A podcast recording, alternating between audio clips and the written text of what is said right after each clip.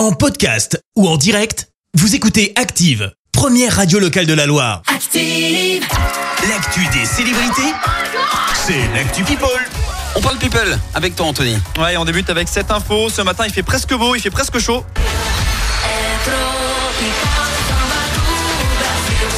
Samba Ouais, direction, direction le Brésil, donc où la bombe de la semaine est tombée mercredi. La superstar Neymar va devenir papa. Ce sera la deuxième fois pour lui. L'annonce a été faite dans la nuit sur Instagram. C'est sa compagne qui a vendu la mèche, Bruna Biancardi, c'est une influenceuse, avec un joli texte et de superbes photos de couple d'amoureux.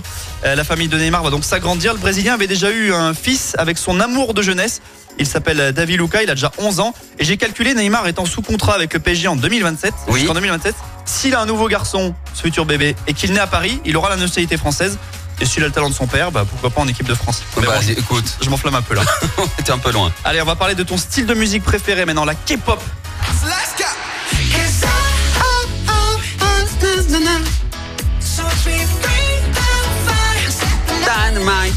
Reconnu le groupe Euh, oui, BTS. C'est ça, le groupe euh, Phénomène.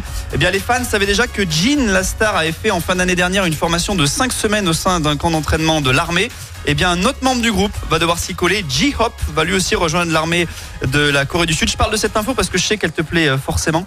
faut savoir que le service militaire est obligatoire dans le Eh pays. ben oui, et on n'échappe pas au service militaire. Qu'on soit chanteur ou même euh, footballeur pro multimillionnaire, on n'y échappe pas. Et J-Hop a entamé sa formation cette semaine. Je savais forcément que cette info allait te, allait te plaire. C'est pour ça que je te la donne. C'est mon cadeau du vendredi. Merci, c'est sympa. Et puis le meilleur pour la fin.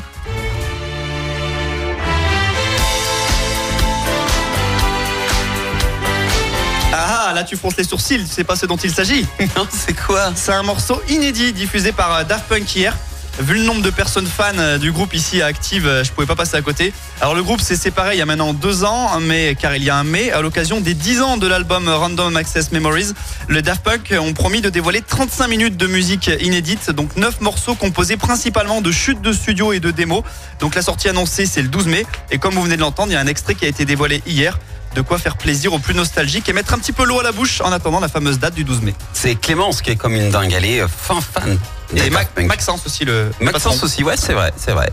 Eh bien, merci euh, pour toutes ces actus people. Je te retrouve dans un instant pour euh, le journal. Ouais, on parlera de ces incendies qui ont eu lieu cette nuit dans la Loire, des motards qui ne sont pas contents et qui vont manifester demain, et puis Emmanuel Macron qui a fait un petit geste pour les enseignants.